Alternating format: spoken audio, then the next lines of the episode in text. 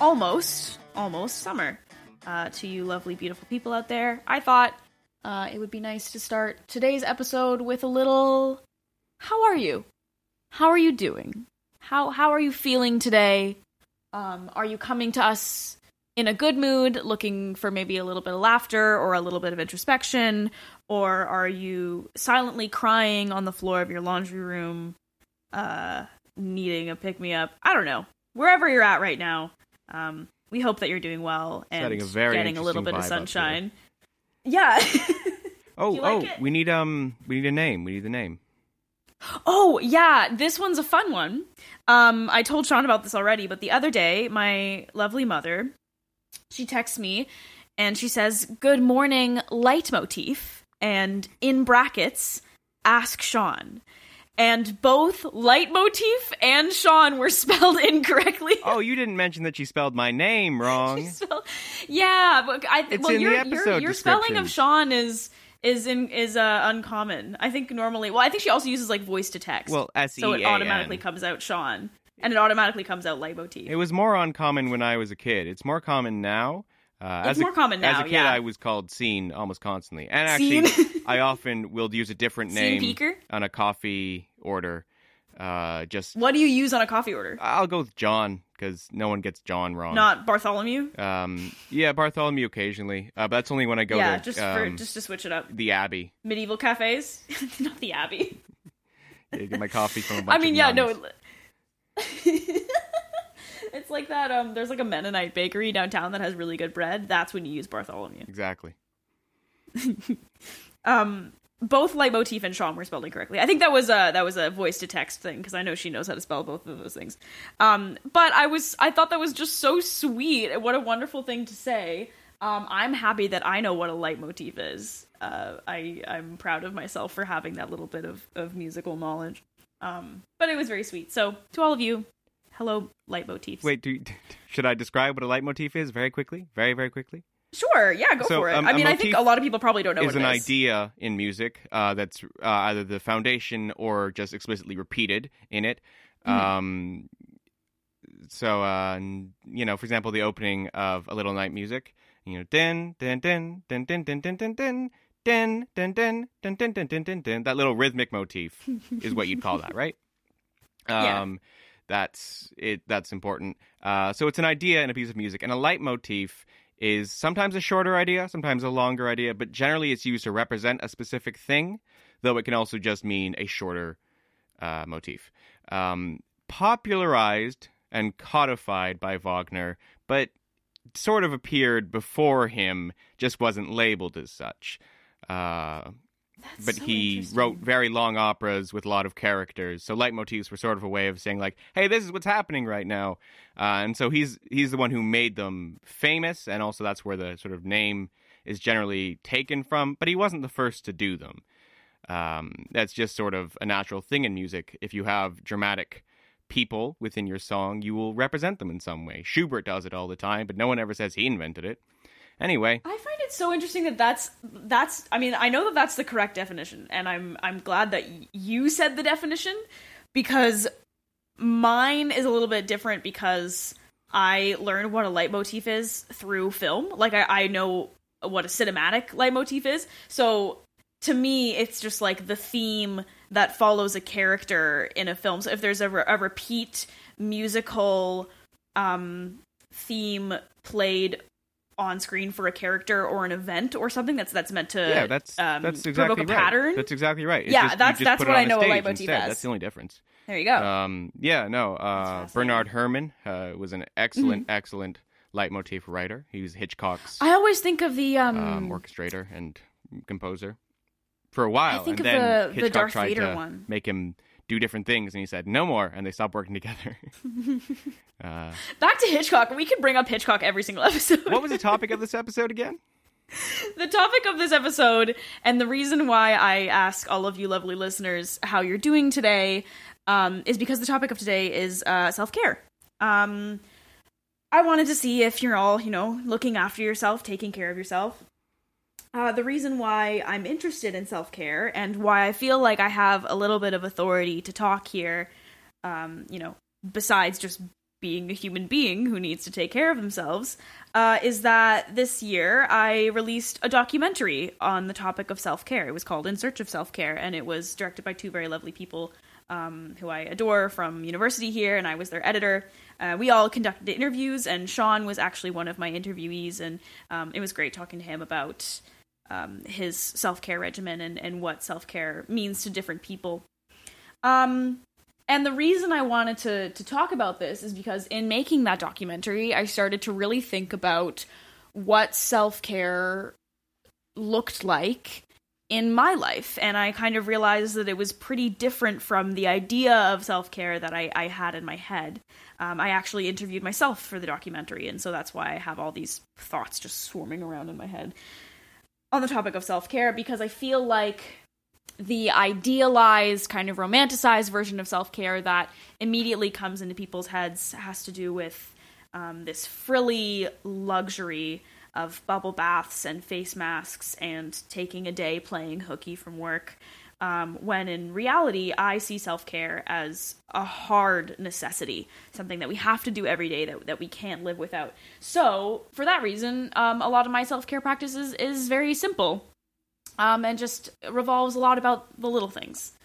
Uh, and before I talk a little bit about you know my self care routine and what I do to take care of myself and and all that, um, Sean, I'd love to ask you what your self care routine looks like. If there's little actions that you do in your day to day life that you are certain that you recognize as purely self care.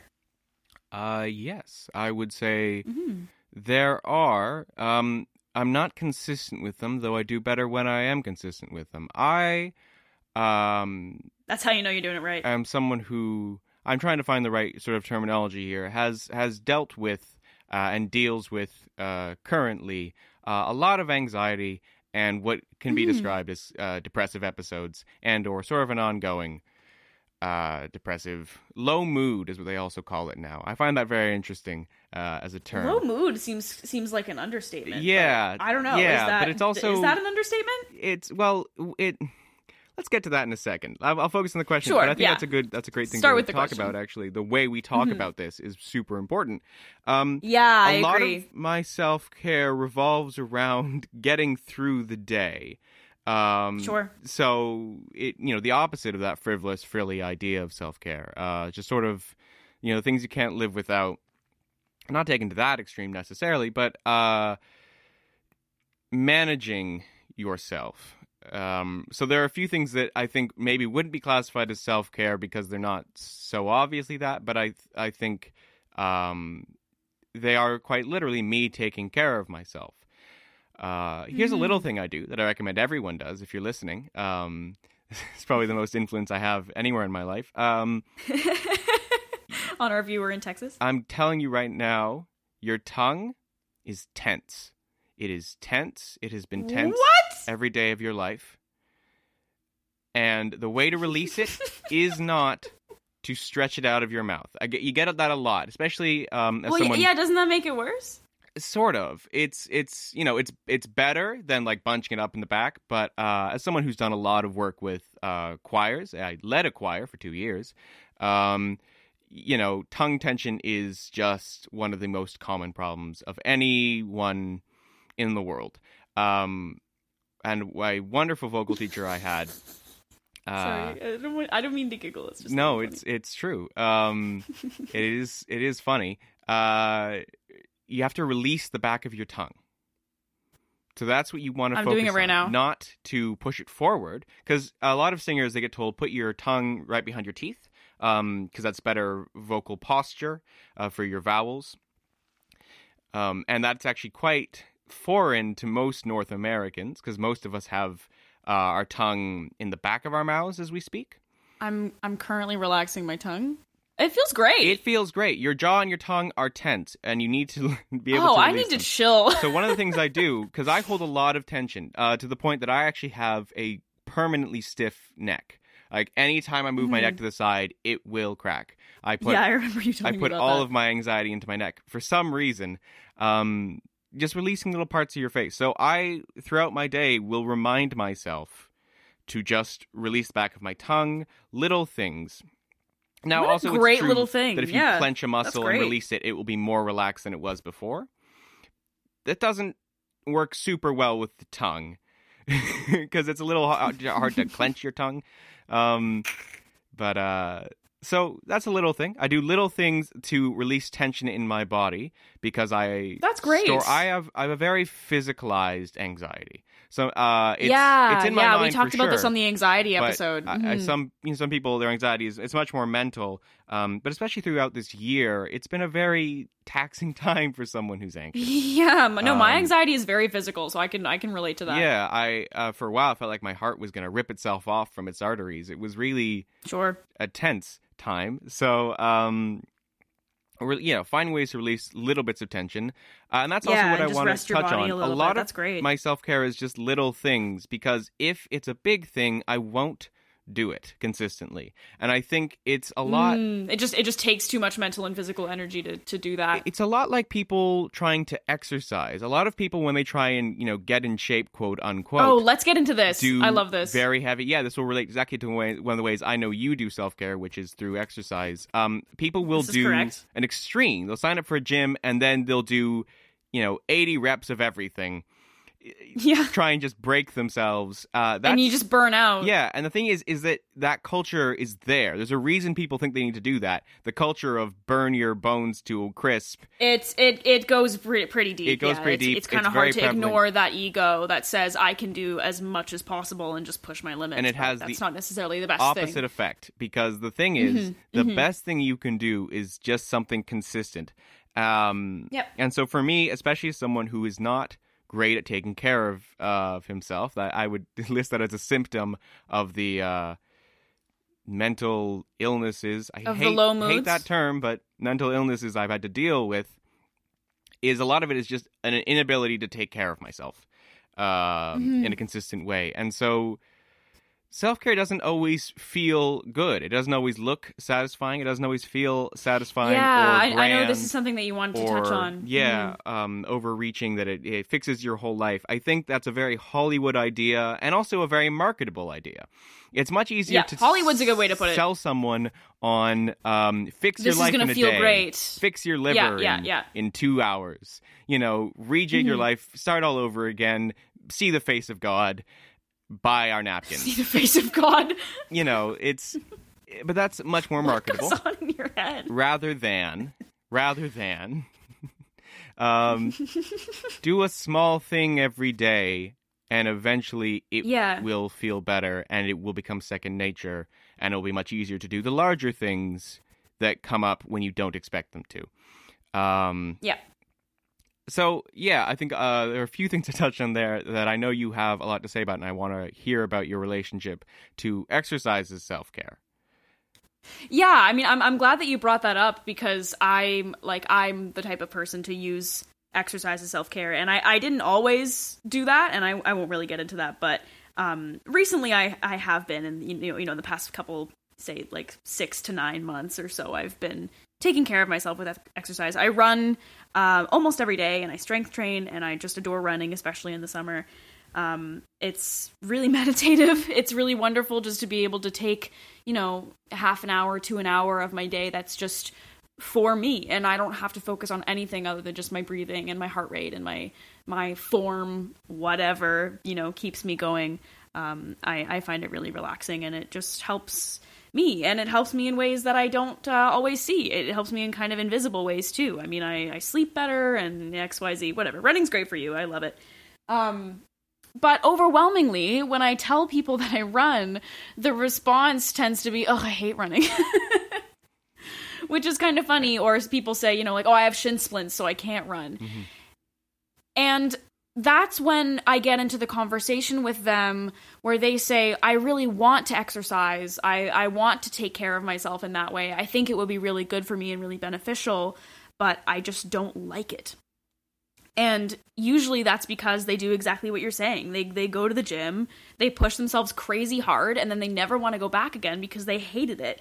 And what I always tell those people is just like you don't have to do that. You don't have to do any of that. You can find what feels good to you. You can walk your dog, you can go skateboarding with your friends, you can, you know, go rollerblading, you can you can try a jog and if you don't like it, you don't have to continue, but um seeing exercise as a means of self care as opposed to a means of punishing your body is life changing.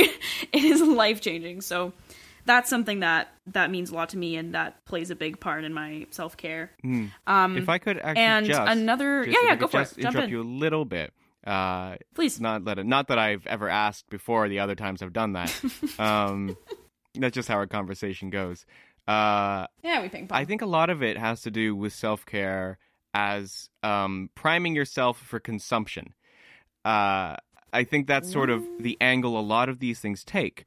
The point of exercise is to be consumed, to be seen as someone who exercises, to be someone who is. oh yeah, that shape. that I can relate to. The point isn't yourself. you just you just want to be someone who other exercises. people yeah. who consume you. Yep. Uh, you are the Yep. product of these companies. Uh, and that's, I think, a large part of it is you end up basing your identity around how you are perceived and consumed and uh, interpreted by other people. And that's why I think a lot of people uh, don't do exercise is because that's they do what they think they should be doing as opposed to what they actually might To enjoy. look- yeah. good.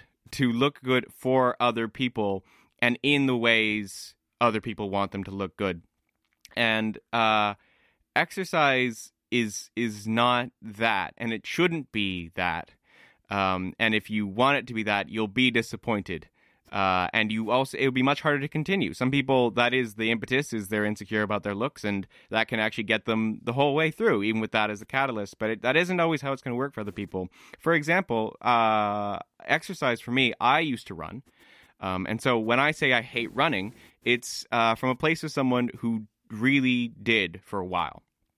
Mm-hmm. Um, and and I just, I mean, I might come back to it, but a lot of it was that I was consumed with how I looked when I ran, and if I didn't run consistently, if I took a break, you know, and I saw that in my body, I would feel ten times worse if as if I hadn't been running.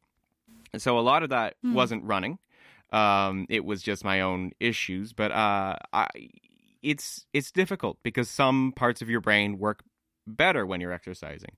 Uh, and I Yeah. I'd love to hear you talk Yeah, about definitely that. felt the, that. the mental health aspect of exercise, I think, is really overlooked. Yeah. I, want to say one thing and then we're going to take a break, but um, I want to mention that I, I do think, I hear what you're saying, but I do think it's a little more complicated than that. And I recognize that a lot of people um, exercise for reasons that are kind of beyond their control in a way. There's there's this wanting to appeal to i want to be the type of person who exercises or i want to be the type of person who looks like this. And it just runs so deep that i i really can't blame the individuals. And uh, you know no matter where you're at if you exercise or don't exercise or you want to or you tried and you don't like it it doesn't matter. You just have to do what's right for you. And and i i in no means mean to critique the people who come to me saying oh i hate running because you know ev- everyone has to do what's right for them. And um i just think we're all trying to work around this horrible like diet and exercise culture that we have in place. So um no matter what you're doing i'm rooting you on is what i'm trying to say. Um yeah and I, I think we'll take a little break and then we'll come back and, and chat a little more about it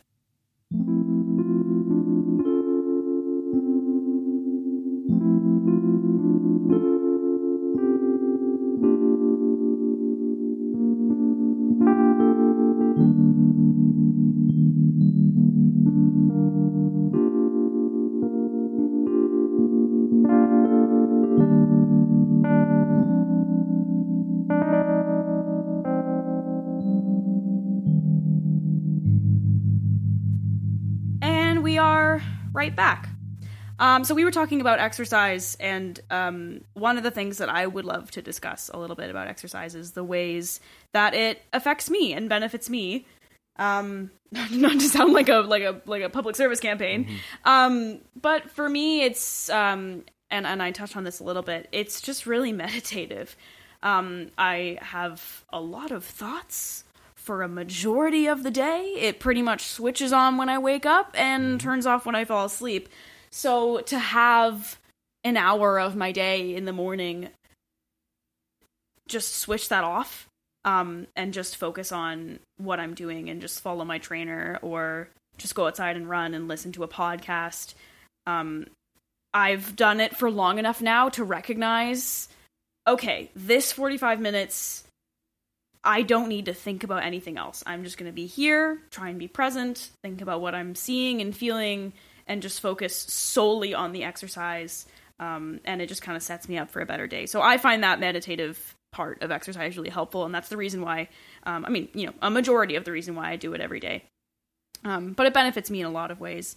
Mm. Um, and that's that's pretty much like my major pillar of self care. Besides little things, um, the other one is cooking and food. I'm uh, I think I mentioned this in our first podcast when I introduced myself as a short caring chef. Oh yeah. but I'm a I'm a very very beginner home cook. bringing it back. Um, and I'm pretty sure that for the average college student, the meals that I eat on the daily are a little more, a little more fancy and a little more uh, put together. Or at least I like to think they are. well, some college um, students develop scurvy, so I think the bar is not uh, through yeah. I know. I know a couple people who are like close to scurvy, and to them, I just say, "Hey, take your take your vitamin C supplement, and everything's gonna be okay." I eat about thirty oranges a month, so I'm okay. But um, yeah, and limes. uh, no, not as many limes. That's a summer thing. I am a big Wow, citrus fan. Um, uh, but no, diet diet is a, a huge part of it. Yeah, I think it's I think it's more than diet though. I've I've I've thought about it a lot more recently. Um it is both the act of cooking and the act of feeding myself. Mm. I in, in the act of cooking, I also find it very meditative because the the meals that I cook they do take a little bit of brain power to prepare and, and usually I'm kind of making them up as I go. So I don't really have the the neurological capacity to be thinking about a million things while I'm cooking. I'm very focused on the activity of cooking and it, it's it's really relaxing and I'm I'm sure if anybody else um, loves to be in the kitchen as much as I do, they can relate to that. Um, and then when the meal is finished and the food gets put on the plate, I'm looking at this amazing meal that I've made for myself and I eat it and I go, that was just for me. Oh, Um, I, it- I eat it and I go, "This is terrible. this is awful." I eat What it and I I, go, this is raw. I didn't do this correctly. I just threw trout in a bowl and, dri- drizzled soy sauce on It's it. it's actually I didn't it's even just skin the sand. fish. It's just it's just sand in a bowl with some sand and bowl. mayonnaise. But you made it, and that's No. But I made it for me, and that's what makes it special. No, I just like I look at these beautiful meals, and I I, I cook for myself alone, and I just think, wow, I I did this for myself. I I had no reason to prepare this beautiful meal other than because I wanted it, and it would be something that I enjoyed, and um, yeah, I just I think that's so beautiful, and I find that cooking and feeding myself is one of the days that I kind of promise to nourish myself and take care of myself and look after myself three times a day. Um and if I if I didn't do that, I don't think I would have as much self compassion and self care. Um so from something as seemingly small as cooking a meal for myself, I've developed a, a, a great deal of just self self love and just an appreciation of my time with myself. And um, yeah, I love it. It's fun. It's a good time. Yeah. No, I uh, Um, I think I think yeah. actually you touch on a really uh, interesting thing. Uh, I'm gonna I'm gonna build off a little bit there of um, Build away. I think you're you're tapping into a very human desire, which is to be productive, to produce. Well, and to eat. Now, well, well, because just to eat would be you just ordering something or whatnot. That you're you're going past the sort of uh, animalistic. I'm going to eat something right now and taking the time to make it for yourself. But more importantly, I think one of the things we forget because it's conflated with uh, being profitable is that we human beings are naturally inclined to be productive, to make things and to see themselves in their work. And uh, that gets Hmm. lost a lot in people saying, "Oh, we, you know, naturally, um, you have to make money," sort of thing. Like we naturally have a drive to make money. It's like that's not true. Um, that's just the way things are currently set up. We have a natural drive to to eat, and that's we have to do that through money currently. Um, and to make things. And the idea that we make things because they make us money, I think, is false. It's just true now that they make us money, but I see what you're saying. saying so it's it's this very you're- you're human thing that I I do this for myself. Yeah. as a productive activity that that has nothing to do with money, or you know, for that matter, it doesn't have anything to do with anything else. When I cook for myself, it's just me nourishing myself and enjoying a meal. That's the whole point. And you know, getting like energy, obviously, but it's it's it's just really central. Um, and it it feels good to me. It feels really good in that moment. Um, but I know something that you and I have talked about a lot um, is how self care sometimes doesn't feel good and it doesn't feel right in the moment, and maybe it doesn't feel good after either. So, um, yeah, I, I wanted to ask you to expand on that a little bit because I think it's fascinating. Yeah, I think it sort of ties in um, to a lot of what we've been saying, especially when it becomes profitable. Um, that uh, we do sometimes feel the need to do these extremes and fill the thing of, oh, now I feel so great. Um, you know, people might not cook for themselves because they don't like cooking. They don't like all Sure, these different sure. things. And sometimes, uh, and this is not an easy piece of advice, you need to do it anyway. Um, and I and I think rather than use that as a compassionate thing, it's been weaponized a little bit. Uh, you know, the sort of millennial Yeah. snowflake thing of oh, pull your pants up and your bootstraps and pull. A lot of things gets pulled up. Um, it's a, little tuck We, in we like shirt to pull things up in everything's North pulled America. up and tucked in. It's it's a little much, frankly. French um, tuck. the sort of oh, you can't do anything for yourself, but like sometimes you do need to do something that isn't going to feel satisfying. And when we look at these extremes, you know, um, of like oh, you know, I go to the gym because I'm addicted, and you know, I cook because I make the most beautiful thing in the world. It doesn't need to be. It doesn't need to be fantastic. Yeah, exactly. If that's what works for you, like it's it's what works for me, And- then yeah. great. But it's not the same for everyone. But like any exercise you do is is better than none. And if you there's an exercise you do that feels good, great. And if there's one that feels a little difficult, you know, be patient with yourself. And then, as long as you're being safe, don't hurt yourself. Uh, Right. It, it's Don't injure yourself. you know we we also have a tendency to want to push ourselves a little bit, but because um we're told There's a balance to it to though. Like if you're, if everything you're to just the maximum, constantly yeah, everything to the maximum. yeah. Then If you're constantly just pushing yourself, pushing yourself, and calling it self care, and it's not actually really giving anything back, then you kind of have to pause and reevaluate and think, well, w- what is the point of this? Am I actually just doing this for myself, or is it my ego telling me that I can do more? Hmm, is it or is it me at all? Am I involved in what I'm doing? Am I the catalyst of my own actions? Um, that's a huge part of self care is feeling as though you're in control of your life. And let me tell you, of all the times in my life that I felt in control of it, this isn't one of them. Uh, being in a pandemic uh, is not Yeah, a time to feel as though you're in control. Um, but Mm-hmm. I yeah, there are a lot of things I don't want to do that I do. I, for example, naturally, my whole life have been a recluse.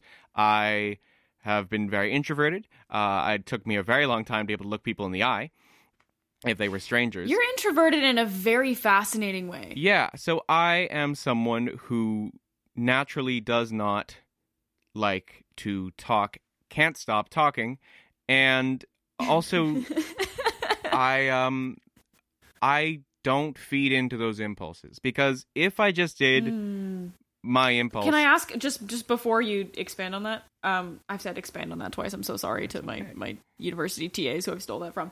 Um, what do you mean by impulses? What impulses do you not act on? uh that's exactly what I was about to say. We're on the same Oh, wavelength. p- well, look at that. um I the the reclusive ones, I think. Uh there was a good oh, period of, of my childhood that I stayed inside and played video games a lot. I still do that occasionally. Um, but I have to sort of force myself to go outside. But I'm better off for doing that. I want to be clear. I'm much better off for doing Of that. course. But I have a tendency that I have to work with, fight against, but work with, I'll say, because it's neutral um, and a lie. I fight against a tendency to not talk to everyone in my life and suddenly never communicate with anyone and stay in my room and never get out of bed. And that's Mhm. not fun for me. It- it- I don't like getting out of bed most of the time. I don't like getting outside. Like a lot of these things, or at least I didn't for a good period of time. I didn't like communicating with people constantly. And sometimes I really don't. Sometimes that comes back. I am introverted and I'm still fine with that. I'm not an introvert in the, you know, posting online about it all the time kind of way. I'm or a misanthrope or anything. I just I have a limit. Uh, I'm not a party person, uh, though no one thinks I am. But uh, I do have to specify that. I, you know, I can hit my limit with uh, people, but I, yeah, I really didn't like conversation. A, A lot of social it battery, was being yeah. caught in my own mind. Uh, but getting out of bed is is good for me. Um, and talking to people, even when I feel a little bit drained or I just don't want to see anyone, I I will I will do something to make myself talk to someone. Um, part of that's the point of this podcast.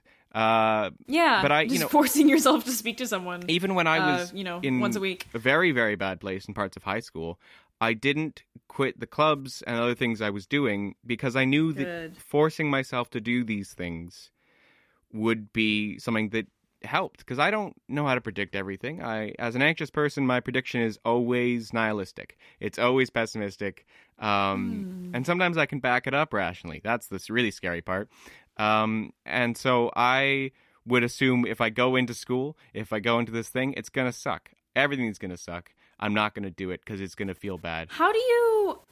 I I want to know this from you, and this is I'm I'm genuinely asking as a friend, um, because I don't know. How do you know what's good for you? I guess you kind of don't. You just have to make a judgment call. a lot of life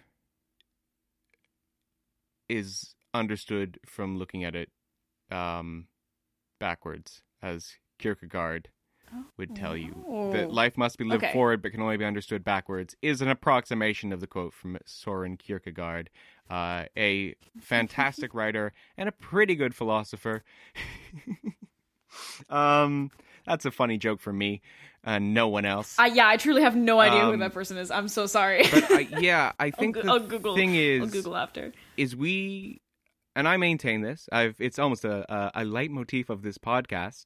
Um, Oh wow! Look at you, full circle. uh, I'm it's a complete butchering of the use of that word, but it doesn't matter. That we disagree a little bit on uh, the how much we need other people and how much we understand ourselves. And I think Yes. we don't understand ourselves. We understand ourselves uh, retroactively, and also we misunderstand ourselves retroactively. Uh, sorry, Kierkegaard, you're a little bit wrong because the lens we use to look back on anything, pessimism and optimism, are just two sides of the same coin that blinds you.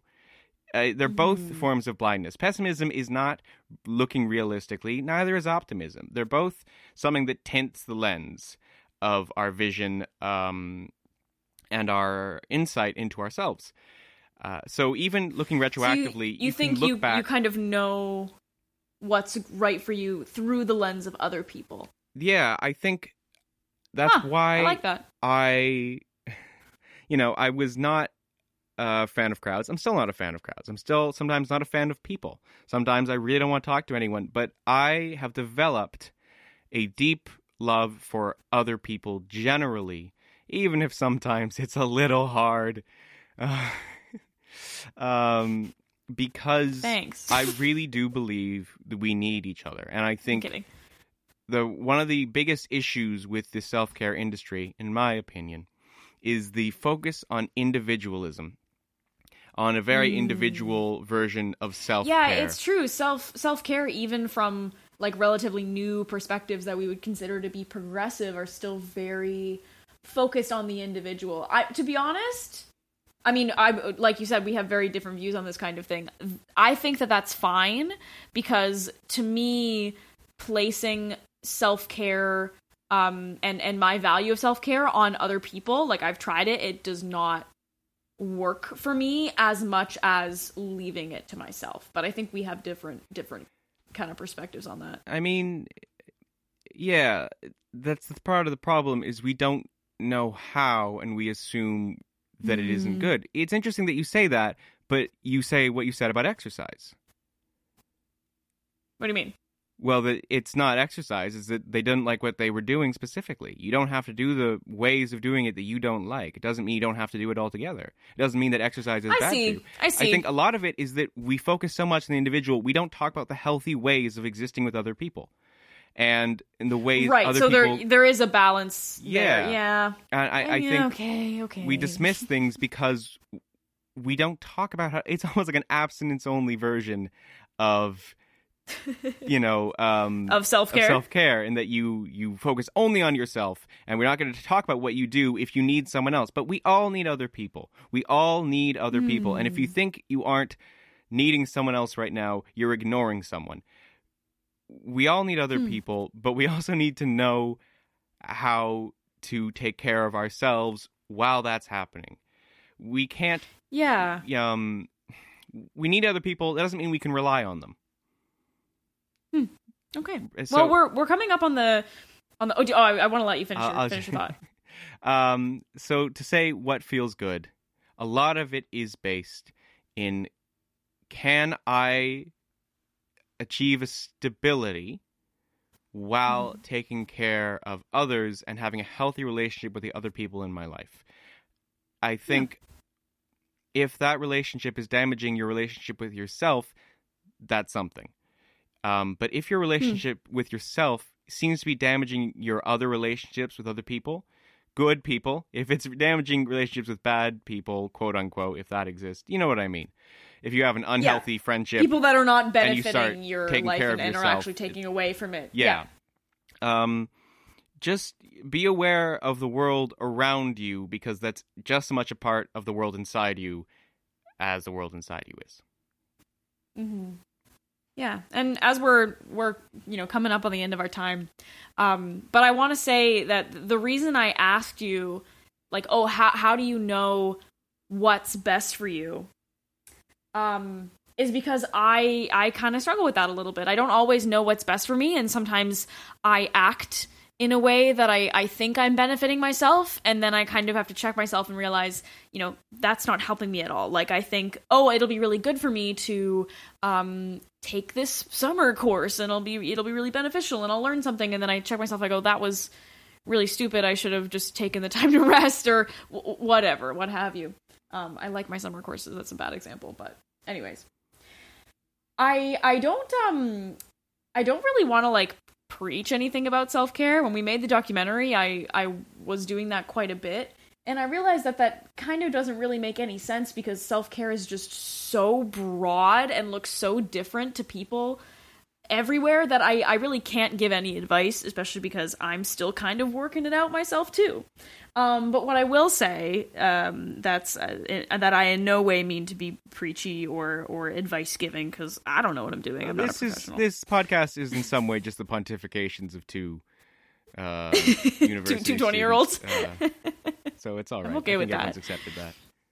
yeah i think i think everyone kind of knows where we're at but what i what i do want to say is that i don't always know exactly what's best for myself sometimes it does backfire um, but that doesn't mean i'm not going to try uh, to take care of myself and to do things that are are self-compassionate and self-loving in in the best possible way and sometimes that will feel good and sometimes it won't um, but i'm i'm just gonna give it my best shot i think is is the point i'm trying to make Hmm. If we could end actually Yeah. with a piece of advice from neither of us, I would love Please. to um, impart something my granny said to me. Uh, a woman who means very, very much to me. Um, Grandmothers are always I'm going to cry as I say it, and we're going to ignore that. Oh. Um, as someone who's been anxious my whole life, when I talked to her about that, she once told me because we um, we had been somewhere where there were these metal snails. It's this will make sense. Is she? I, I talked about the way I didn't always feel grounded. I didn't always feel like I was in a in a home in some way. You know, um, Mhm. because of how anxious I was. It was hard to feel at home anywhere when you're that anxious. And she said that looking at those snails, she thought that's what I needed to be someone who carries their home on their back. And when I think about that, when Oh you have a home, one of the most beautiful things you can do is welcome other people in. But it is still your home. That is beautiful. Oh my gosh, I'm gonna think about that for a long time. So Wow, love you, Granny, and my nana. we love you, Granny. Also- I'm gonna. I want to say that as well. Both, all my grandparents. I love all my grandparents equally. Um, That's beautiful. thank you, Granny. Oh, thank you for sharing that. I think that is really important to remember how we can welcome other people into our lives and still maintain that they are ours. Yes, I love that. Well, thank you for for chatting with me about this, and my pleasure. um, to all of you out there listening, take care. Take care.